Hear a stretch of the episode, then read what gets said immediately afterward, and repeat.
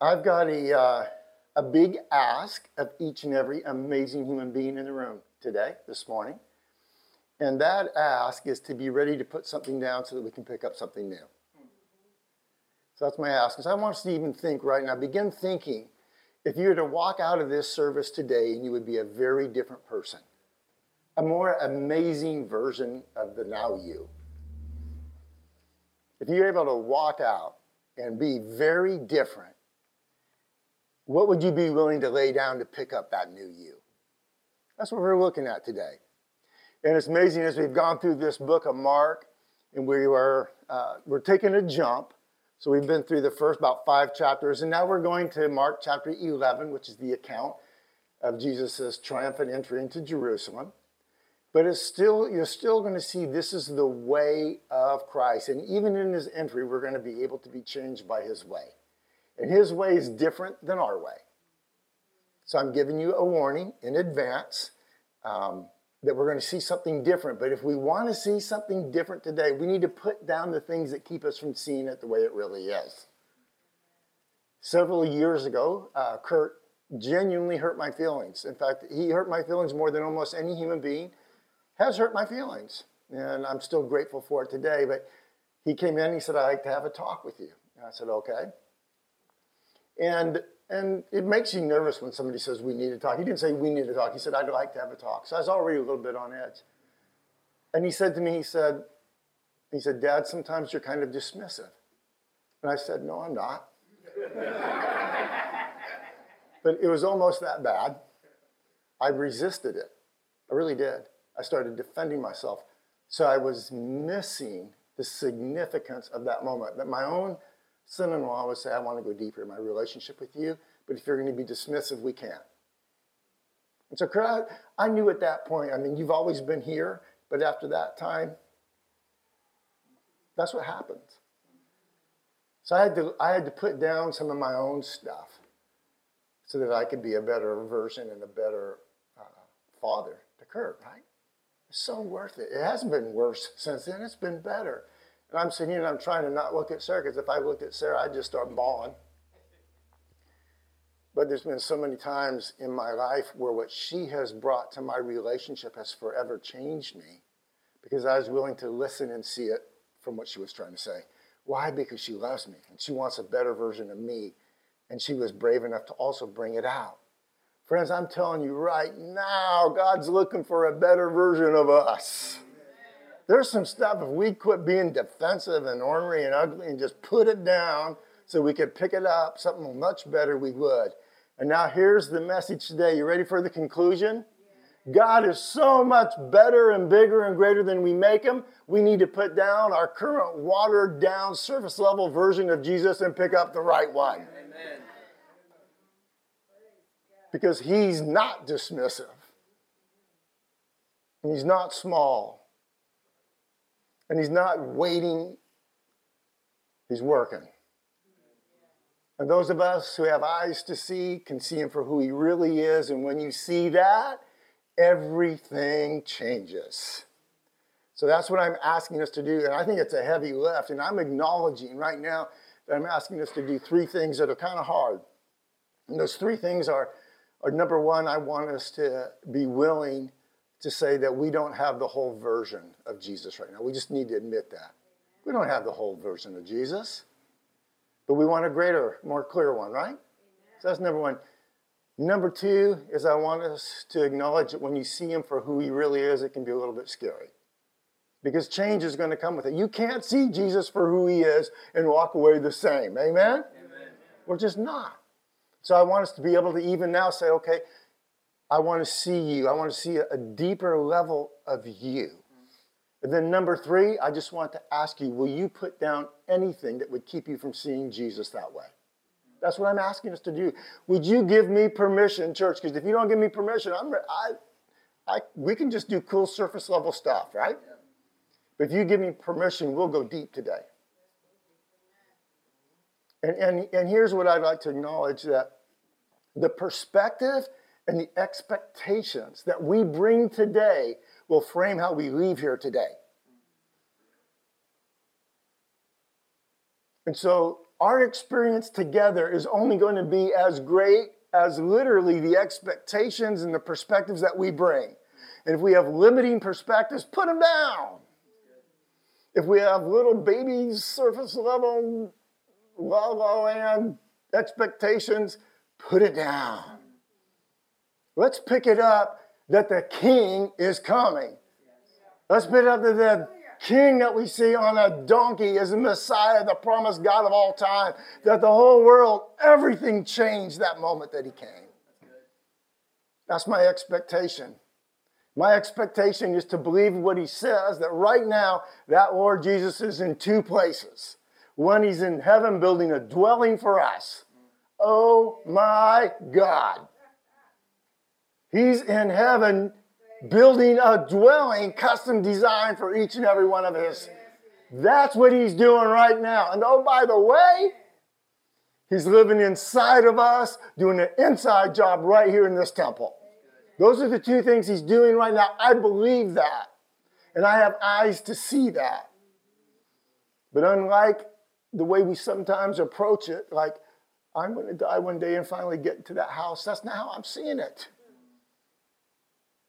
I'm seeing it that way. I'm bringing his house to Nowland. I'm not waiting one day to make it to eternity. I'm bringing eternity to planet crazy. That's what we do. And that's a different perspective. And I want us just to lean into that perspective today. Are you ready to go? All right. So the uh, the significance of Holy Week begins with this amazing thing that we call Palm Sunday or the triumphant entry. There's Passion Week. We call it a lot of different things. But we need to realize that Jesus was about 30 years old. He lived that entire life for this week. All 30 of those years were in preparation for this last week. It was the most intense week of Jesus' life. Friends, it was the most intense week in history. All of history changed within these particular days. And sometimes we don't even know the significance of what Holy Week is. Everything changed. And so here we go. Ready? On Sunday, it was the triumphant entry. We know that he came in riding on a donkey. We're going to look at that and we're going to move into some celebration of that today. And there's a reason they call it holy, there's a reason they call it triumphant, because the King of Kings, the Holy One, came in victory, but he was showing victory very different than what the world wants to see sometimes. He was showing victory on the back, a little burro, donkey, whatever you want to call it. Just riding in, humble, and saying, Hey, friends, I'm here. Anybody see? Anybody know their promise? Because the Messiah's here. So that's how it begins. Then it's really interesting. He goes to the end. You'll see that today. Then at the end of the day, at the triumphant entry, he walks into the temple. He takes a look around and he goes, Oh my gosh, it's going to take some work. That's what he does on that triumphant entry. Some of us, we don't know that. At the end of the day, he, and we'll see this in the book Mark, he looks into the temple and he goes, Well, I'm not going to be able to get anything done here today. It's, it's just too big of a mess. Going home to hang out with Lazarus, Mary, Martha, I'll come back tomorrow. Then on Monday, he comes in, and I love Monday because Monday is what you call temple cleansing and people teaching. He just starts, he goes in there and he cleanses the temple. And people, we, sometimes we get this wrong, especially the evangelical church. They go like, he made a whip and he just started thrashing people and throwing everybody out. No, that wasn't his approach. His approach was he went in and he said, this is, this is not how it's supposed to be. We need, we need to get this stuff out so we can bring the right stuff in. There wasn't a, a sense of, you've got it all wrong, coming after you. There was a sense of, you're missing how great this place could be. This could be a house of prayer. This could be a house by which everything changes. So let's get everything out that doesn't belong so we can bring in that which does. Let's put some stuff away to bring the stuff in that matters. Let's lay some things down that keep us from seeing it so we can pick it up for the way it really is. Amen? That's what he was saying. Then uh, on Tuesday, I call it, and Rabbi Brent, Brent, I can't help but to love this phrase, but it's called, I call it the religion collision. And all of a sudden, it's like, yes, you, you're doing some religious stuff. You got a lot of stuff right, but you're missing it. So we're going to have to have a loving collision so you can see what the word really meant. Because some of you are distorting the word, so I've got to help you get rid of your distortions and pick it up right. So I'm actually, he goes like this, I'm actually the fulfillment of the law. Isn't that amazing? And on that day, we know that he gives us the greatest commandment of all time. Love God with all your heart, your mind, your soul, your strength. Love your neighbor as yourself. Boom, that's his ace. That's his, I mean, that's the final card. All religion has to fit in that. Isn't it amazing? Then on Wednesday, I love Wednesday. Wednesday is disciple day. Scripture is very quiet on Wednesday. He's just hanging out with his disciples. We know that evening he gets anointed, and some of his disciples go south because they, they don't think that's right. Of course, the one who's going south is the one who's going to betray him, right? What a beautiful thing for Jesus on Wednesday. Just say, I'm kicking back with my, my, my friends. And in that, the beauty of it is they're going to celebrate him. Finally, they get it right. They celebrate him. Finally, they anoint him with costly perfume. Everything he, oh, I mean, the best they had, they give to him. And then the, they start, some people start complaining. It's just fascinating to me. He goes through all that. And then Thursday is the Lord's Supper and the greatest betrayal of all time. He carries that. And on Friday, we call it Good Friday, but friends, that's when all hell breaks loose. All hell comes against Jesus. All hell comes against the Lord Jesus. And he wins. And he wins. It doesn't look like a human win. In fact, if you had human eyes and you were looking at it, you'd say, Come down if you really are the Savior and save yourself. He didn't come to save himself. God doesn't need to be saved. Come on. He can came to save us. What do you mean I'm going to come down and save myself? I'm giving myself to save you. That's how it really works. He just said, I'll just stay on this cross and watch how it really show you the way that this is going to end.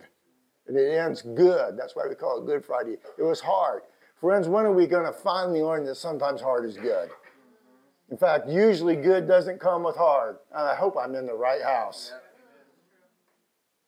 And so he, he just did it. Then Saturday, he actually did what his law says. He has a day of rest. Scripture looks at you, you just can't, you know, it's hard to tell what he did. He just rested dead. He was like dead tired. That's like a bad pun, but anyway. We do learn that he goes and releases the captives from prison sometime between Friday and the resur- day of resurrection. I'm not sure when, but uh, even if he did go on Saturday on his day of rest and let people out of prison, I'm thinking that was still pretty restful for him, like healing a man on the Sabbath, right? That's what he did. And then on Sunday, and friends, now this is where I'm getting preachy. So, so this is me, no one else. This is not Redeem Church. This is not the authorized version of uh, anyone else. It's just my personal convictions. Is I'm not going to sit here and talk about oh, oestrus fertility eggs and little bunnies and baby lambs and call it Easter. I'm just not. Easter is from the Greek goddess Oestra, and this is about Jesus Christ being raised from the dead. I'm calling it Resurrection Day, and I refuse to give any other watered down version of it. I'm sorry, that's just it. It is Resurrection Day. You can't keep God down. And he, he came up from the grave so that the promise would be to each and every human being you don't have to stay dead. We're not dead in our sins, we're not dead in our trespasses if we're alive in Christ. Ain't no bunny doing that for you. That's my Texas. So let's just let's make sure that we intensify Holy Week so that we can see Jesus for who he really is all eternity looked to this week. It reshaped everything, and all I'm asking is that today we get reshaped, that we don't leave this place the same. That we are different people because we are here together seeking the Lord Jesus Christ alive today. That we're making room for Him in our very lives by getting rid of stuff that crowds Him out. And so if I'm in the right house now and I have permission to go deep, I'd like to. Right. I remember uh, the first time I started going too serious with Jesus in church. It was at Hillcrest Baptist Church. It was our first full time uh, ministry. It was over in Port Angeles, Washington. We went there in uh, 1987. We were there 11 amazing years. A lot of crazy, remarkable stuff happened in that time. And uh, a few years into it, uh, the Lord brought some men into this church that were just not normal. They were just not normal people. Yeah, they were. They were.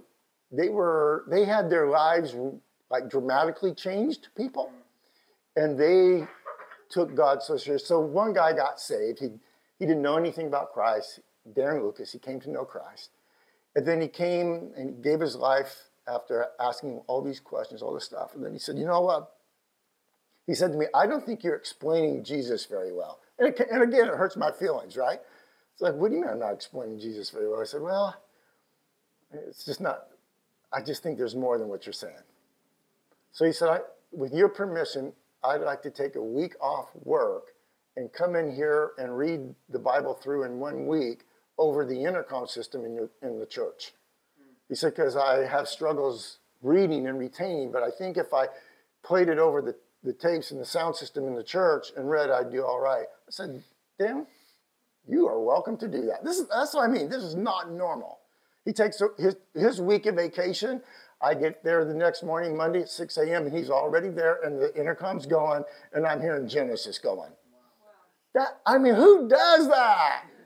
Then we come to his first, and several, so then other people like Dan's. So when you have Dan's, other people like Dan's start coming around, other not normal people.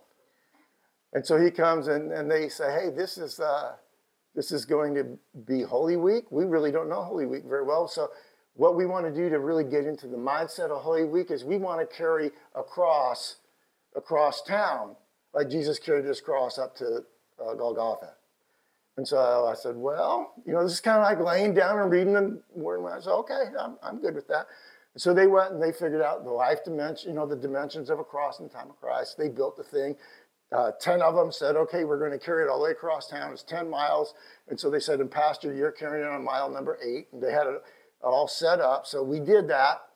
And it was a remarkable experience uh, to carry that big cross for one mile. It literally, it took it from one level to a whole other level. Are you with me? Yeah but that they would do that because they didn't want to just be uh, going through a Holy Week. They wanted to enter into Holy Week and be changed by it. And I remember carrying the cross. It was really interesting to me because it really was heavy. And, and they put a wheel on it for my section. I mean, I, come on, well, at least I was doing it, you guys laughing at me. But man, it, it was still really hard. But, and they gave me the hills. That, they were smart. So I, I knew there was a reason they gave me mile eight. I wasn't sure at first, but yeah, they gave me the hills. So anyway, I'm uh, dragging that thing with this little wheel. And I was thinking as I was carrying it of how hard it was, and yet I wasn't, you know, beaten to a pulp. I mean, it was still hard. And then people were honking their horns, and some were honking their horns like encouragement, and some were jeering. And I realized what made it hard for me was I was embarrassed. I was just embarrassed to have, like I really felt like I was putting myself out there and that people were honking and laughing at me for carrying a cross. And you, you start thinking, oh my gosh, I feel so stupid. Like, what a stupid thing to be doing. I get it. I'd probably honk at me too. And then I, that really key caused me to go into a deep place with Christ. And I just said, Lord, I hope you weren't embarrassed. I hope you didn't feel ashamed. That the humans that we did this to you. We did this to you. We beat you to a pulp. We made you carry a cross, and then we shamed you. Uh, and, and I just kind of, from that day on, I'm just telling you, when it comes to Holy Week, I'm a little bit more ready for Holy Week. And so I'm not saying we need to build a big cross and carry it across town, but I think that was a pretty good. Come on, guys, let's start thinking about it. Let's start thinking what we really can do to show Jesus that we're not embarrassed about him, right? We're proud of him, grateful for what he did. But that's the mindset that's going to change us.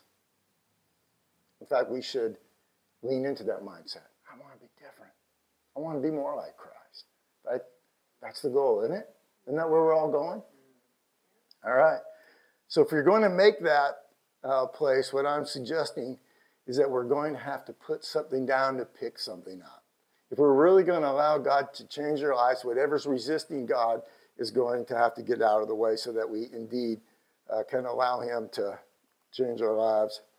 There's three people that are going to see Jesus, three different types of people that are going to see Jesus on that day that He comes in first triumphant entry, and they're the same three types of people that we have today. First group of people that's going to look at it. First, uh, before we look at these three people, let's give God a chance with His Word. So when He comes into this triumphant entry, what happens is these people, I'm going to explain them to you in a moment, they're going to see Jesus, and then there's going to be a light that comes on for some of them, and they go, This is Messiah. This is the promised Messiah. And so, even though this was 2,000 years ago, these individuals that saw him ride in that day, they knew of a prophecy that was 500 years old from Zechariah chapter 9, verse 9. And then they knew that the promised Messiah was going to come into town right on a donkey. They knew it. They saw him, and a group of people started chanting, cheering, and shouting that verse. You want to see what that verse is? You want to read it with us? Zechariah 9 9, this is what it says. I want to let you know it begins in the Hebrew command form. So this is a, let, let's contemplate rejoicing. This is command form rejoice greatly. I want to tell you why it has to be command form. Because at the time that this prophecy were getting, was given, the Jewish nation was in one of the most difficult places they'd ever been in.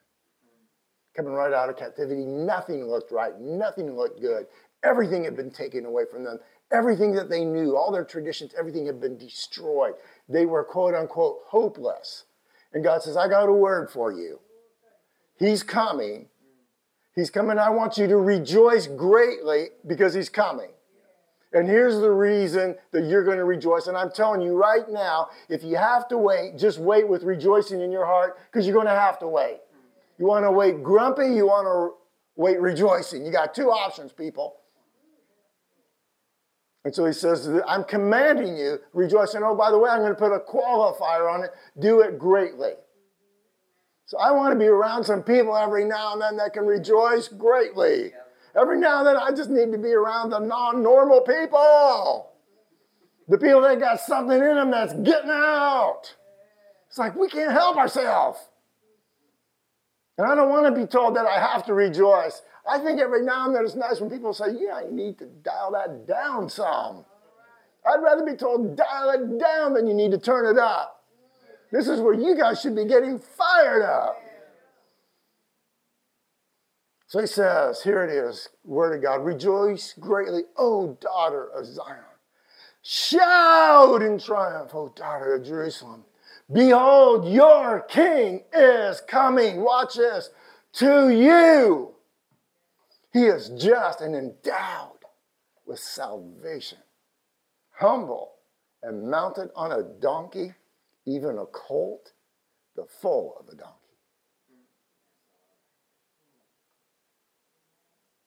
He's coming. That day, 2,000 years ago, as recorded by Mark that we're getting ready to read, people caught it. And they just started going off with this.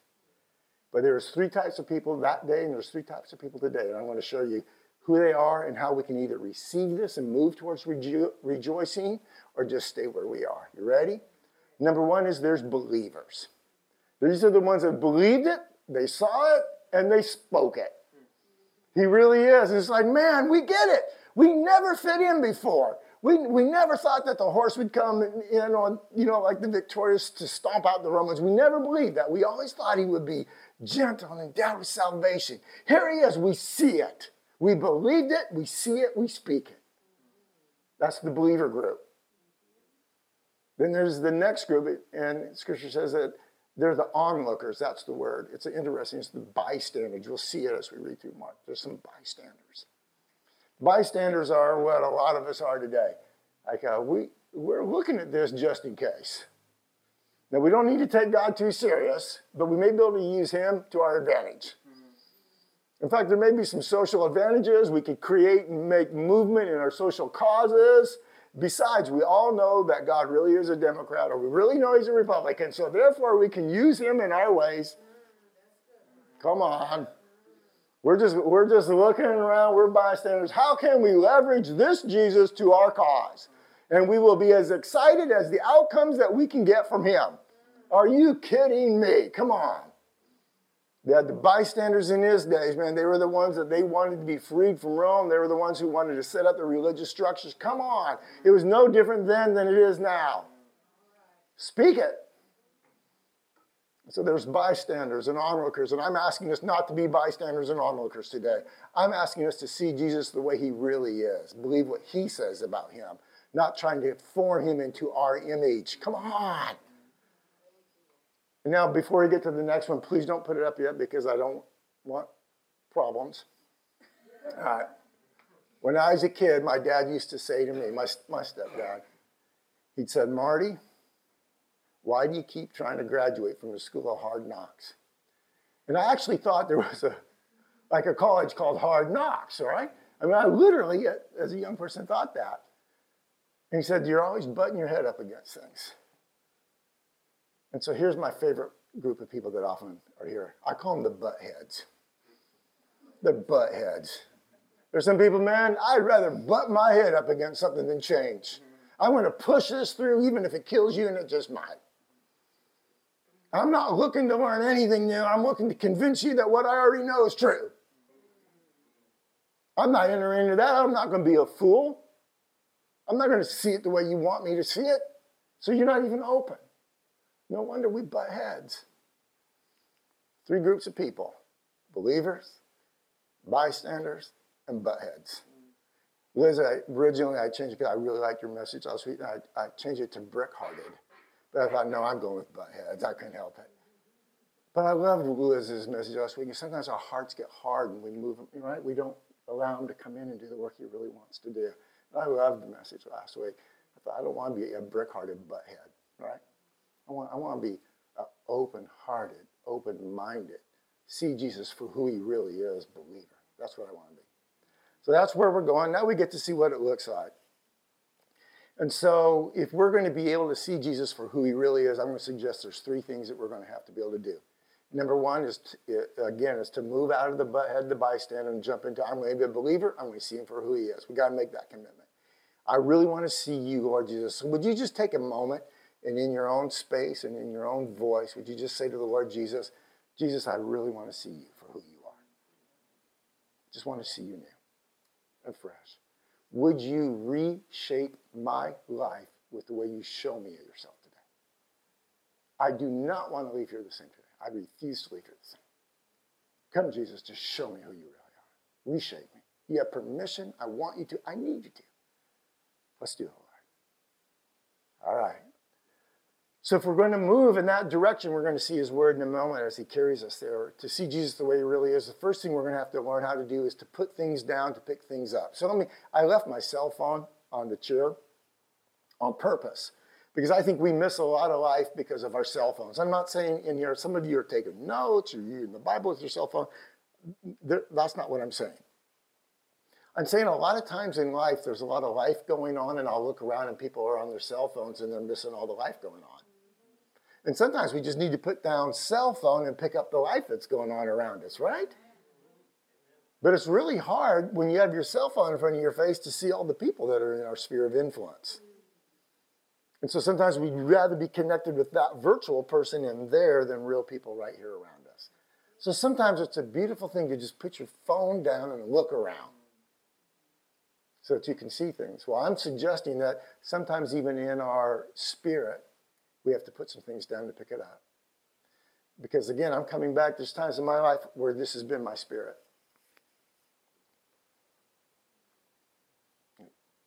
No, I'm not listening, I'm not learning. and you have to put that down, open this up. And the Lord, the Lord's so patient. That's one of the things about him. He is like very patient. He's also full of loving kindnesses, plural. So he's got all the time in the world to wait. He's not going to rip our arms apart. He's not going to grab our cell phones and throw them down. He's just going to wait. When you're open and when you're ready, we'll move. And uh, you might miss what I can do right now, but time doesn't exist where I'm from. So let's see you open up a little bit. I'm encouraging you, open up. Then he says like this, he goes, and why don't you want to open up? Well, I don't want to change. Well, of course not. Look how you are. If you want to change, you want to grow, then we can keep you know, talking. Something will be different. That's how he does it. So I'm asking you, be ready to put some stuff down, to pick stuff up, and it's hard. Man, I have become a slave to my cool little cell phone. In fact, when there's people around me that are annoying me, I just pick up my cell phone and do something less annoying. Come on, they're great. We can do that. But to be really present to the moment, sometimes we have to put things down to pick things up. Amen? Amen. Right, so what I'm asking you now is this we're getting ready to go through this real life encounter, an account of Jesus' triumphant entry into the most dramatic week of all history if we could just see it for the way it is and hear what he says. This is the number one things he's going to say. If you really want to see me for who I am, I need you to put down worry so that you can pick up hope. You can't pick up hope if you're holding on to worry. It won't work. You want to pick up hope, put down worry. If you're trying to hold on to hope while you hold on to worry, hope doesn't work. So that's going to be, you're going to see that in here. And going, I don't want you to worry about the outcomes, and I don't want you to worry about what people think. If you can do that, if you can put down your worry about outcomes and what people think, you're going to see me more clearly for who I really am. Here it goes. This is in Mark chapter 1, verses 1 through 11. Let's go be changed, folks. As they approached Jerusalem at Bethphage and Bethany near the Mount of Olives, he sent two of his disciples. And he said to them, Go into the village opposite you, and immediately as you enter it, you will find a colt tied there on which no one has ever sat. This is already weird to me. I'm just sorry. I, I got to pause here. He says to two of his disciples, he's not saying, he's not saying, can I get two volunteers? He's voluntolding here, right? He sent two. And I, I, thought, well, Lord, why didn't you just ask? Why are you bossing people around? Why are you telling them, you two go? And I started thinking, probably because if he would have said, hey, I need two volunteers, Peter would have said, yeah, me, me, pick me, pick me. And said, man, no, forget the colt. I got a black stallion. He's going to do a lot better than some little colt. I'm going to set you up to be successful, not look like a you old soft guy. So, I mean, if he said, I'm looking for two volunteers, I can see all everybody else going like this. You know, pick him, pick him. So instead, he says, I'm picking two. And the beauty of this, it doesn't matter which two, he's picking two, and he's sending them. And I just want us to right now say, Lord, you have permission, not that you need it, you have permission to send me wherever you want. And I'll do what you say. And I won't worry about the outcomes. I won't worry what people say. Wouldn't that be amazing? If we can have that, the rest of this will make sense. Oh, and by the way, you're going to see, he said, and bring it here. Verse 3 If anyone says to you, Why are you doing this? You say, The Lord has need of it. And immediately he will send it back here. They went away, which is almost a miracle. They did it and found a colt tied at the door outside in the street, and they untied it. Some of the bystanders were saying to them, What are you doing untying the colt? They spoke to them just as Jesus had told them, and they gave them permission. All right, so all, I find it fascinating that they went, that the disciples did. You know what I find more fascinating? Let's, let's be clear about what just happened. Jesus saw into the future a colt tied up in a little village. That's pretty remarkable. He saw into the future his two disciples that he sent finding that colt tied up in the village. One more element, layer of remarkable. He saw into the future where it was, tied up his disciples getting there, and then human beings interacting and talking with them. And he knew what they would say, even though he didn't tell anybody to say those words to them. He knew what they would say. One more level remarkable, he told them what to say when they said it. Can I tell you, why are we worrying? He sees into the future. He knows exactly when and where it's at. He knows how people are going to respond. And if we'll just listen to him, he'll give us the right words to say right at the moment so it all works out the way he wanted it to in the first place. That's who he is. If you see him less than that, you're making him less. We don't need a lesser God. We just need to see more of the one we got. That was good, and I just said that. Can we see him for who he really is? Can we put down our social status stuff? Can we put down our political agenda reviews? Come on. Can we put all that stuff down, our watered down versions of bunnies and Easters and eggs and whatever? I'm not saying those things are wrong. Just don't let them deflect from the majesty of the king. See him for who he is. He sees it all. He's got a plan. They gave him permission. So, this to me is a amazing validation of trusting Him.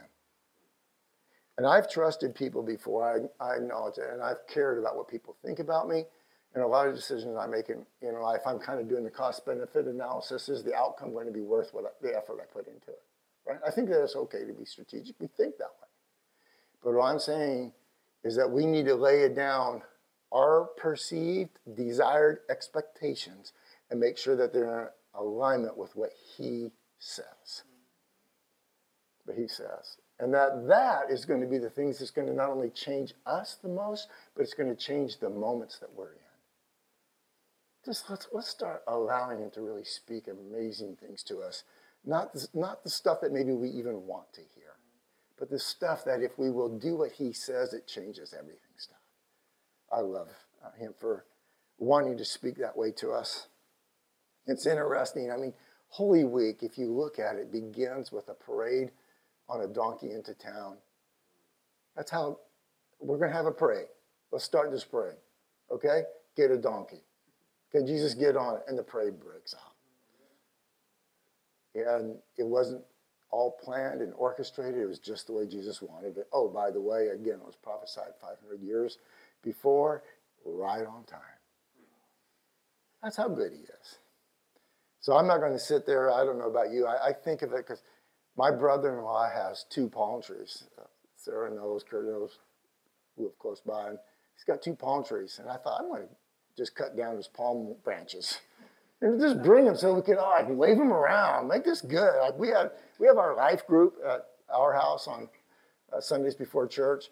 And I was thinking, you know, if we, I could have each life group member cut some palm branches down. We could turn a party on in here. We could make it happen instead of this, you know, normal church stuff that uh, normal church that Redeem isn't even normal, right? You guys are sitting out in the lobby behind the glass in the cold. You are not normal people. And so, I mean, we're already a little bit unique and different, which is a beautiful thing. But there's really a value, friends, in being able to see things from a whole new perspective and to be able to be engaged in it, not just to watch it, but pick up a palm branch and do something, right? Enter into that parade, enter into that party. That's what he did. And oh, by the way, what did he say to the Jews? I command you to start rejoicing greatly. Shout, do it. Get into it. Not don't wait till it feels right. Don't wait till it's good. Make it right. Make it feel good. You bring it. That's what he was saying. So to do that, you're going to have to say, I've got the outcome because praise is in me. I've got it. I don't need to wait for it to happen. I'm bringing it. I'm bringing the praise. I'm bringing the rejoice. Can anybody just get happy? Can you get your rejoicer out and dust it off and start working that thing? And then when you do it, just start rejoicing greatly. I don't know what that looks like, but uh, let's, let's, let's increase the rejoice tank today. That's number one. Number two is that we're going to have to come to a point where we're able to put down our what I call the prove it to me, wait and see, shut it down indignancy. Uh, in other words, I'll, I'll start getting happy. I'll start praising when you can prove Jesus is who he says he is, and you can prove it to me. Or maybe I'll just wait and see. This is that bystander thing. Or, man, the way that you're moving forward with God, come on, that's a little embarrassing. I don't know about you, but I've seen indignancy at work before, and it shuts everything down. When you're sitting there and you're a, a, a kid and you're trying to do something great, and you get a response from somebody that says, That's not so great, that shuts you down. That doesn't cause us to rise to our potential, that shuts us down in that space. That's why when teachers who are like third and fourth grade teachers and they say to kids, What do you want to be when you grow up? And they say, I want to be an astronaut, they say, You go be an astronaut. Go join Space Force. That's what you say. You go do it. You don't say, You know, I don't think you have the acumen to be able to be uh, an, you know, an astronaut. Would you consider just being maybe a, uh, a street sweeper instead? That might be more accurate for you. That'd be an indignant, condescending response, right? Well, I need to, I'm admitting to you, I'm being vulnerable, friends. I need to be around people who aren't indignant. I'm already feeling indignancy. I'm already bringing it with me, right? I need to come in here and see people who can rejoice greatly and move it. So you got to put down the wait and see. And we, it's not about wait and see, I'll make a decision later. It's no, how can I make a decision right now that brings the very best outcome for Christ? What can I now do? Let's do that. And then I need people around me that say, You go, man. All right. Verse uh, 9 and 10. Those who went in front and those who followed were shouting, Hosanna! Blessed is he who comes in the name of the Lord. Man, I almost sang that, Sarah. I was trying my best. Blessed is the coming kingdom of our father David. Hosanna in the. This isn't a reflective song. This is a make it happen song. Can you hear it? He is the king. Blessed is he who comes in the name of the Lord. Come on. This is him. Doesn't get any better than this. If you ain't rejoicing now, your rejoicing is broken. What is in you? You're gonna let the rocks beat you out? You're gonna let the trees start clapping? Or are you gonna bring it? That's what's happening right here. And they do it. They bust it out. In fact, they go one step further to stupid. They start taking their clothes off and throwing them on the ground I mean, you know, I can just, I can hear my wife right now because she's sort of a Martha. Marcy is a very high detail person. She has to be because she's got ADHD husband here for all these years. So she's got to take care of the details that I just blunder through. I could hear her going like, you know, uh, we're to have to wash that now. and friends, I mean, in this time, it's not like they have low energy washing machines and a lot of clothing options. These people have very few clothes. Clothes were very expensive and very difficult to clean. And they're throwing them on the ground so donkey can walk on it. This is not normal behavior. So they're stepping out of normal. Why? Because they want to pick up something not normal. And they do it. And they're shouting, and the momentum's happening. Why? Because Jesus deserves it. Put down indignancy and pick up what he deserves. Give him the praise he deserves. Just do it. The object of their cheering, Messiah. Their cheering gets more clear by shouting the kingdom of God.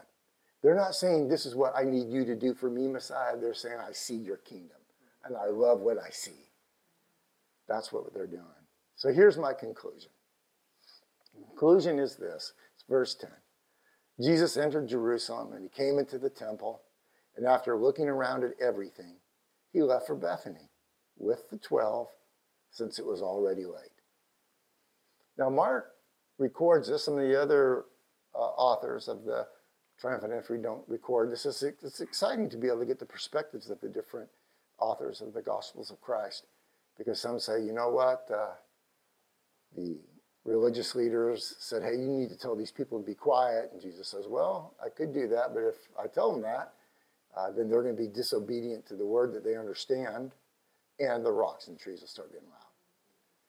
Another account says, you know what, he just got off the donkey for a moment and just wept over the city of Jerusalem because of all the bystanders and all the butt heads. It broke his heart. They're just not getting it. So those, those are interesting. I love this account. Very end of the parade, so the, it begins with a parade into town, and it ends with Jesus looking into the temple, and it's not as it should be. But it's not like Jesus says uh, he's disappointed. He doesn't say any of that. He, says he just goes home with his 12. He's, he's going to come back another day and get it right. The way I see this, as I was seeking the Lord, he said, You know, Marty, I'm looking in at your temple. And everything's not perfect, it's not always in order. It's no problem. I'm gonna clean that. I'm gonna clean that up because I'm making a home for you in heaven, and you're making a home for me right there. Let's start cleaning. And the cleaning isn't, and we're going to do communion. The cleaning isn't, oh, you're such a bad sinner that you need to get all that sin out so I can come in. That's not the cleaning.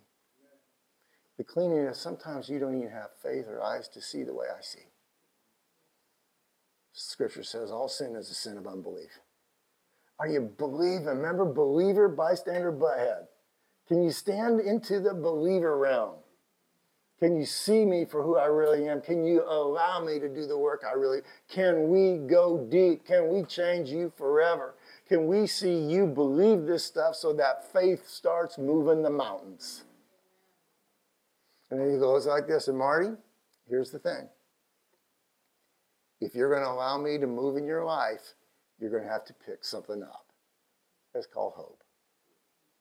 You're going to have to hope that I'll do it. And by the way, I've been hoping you would. That's where he's at.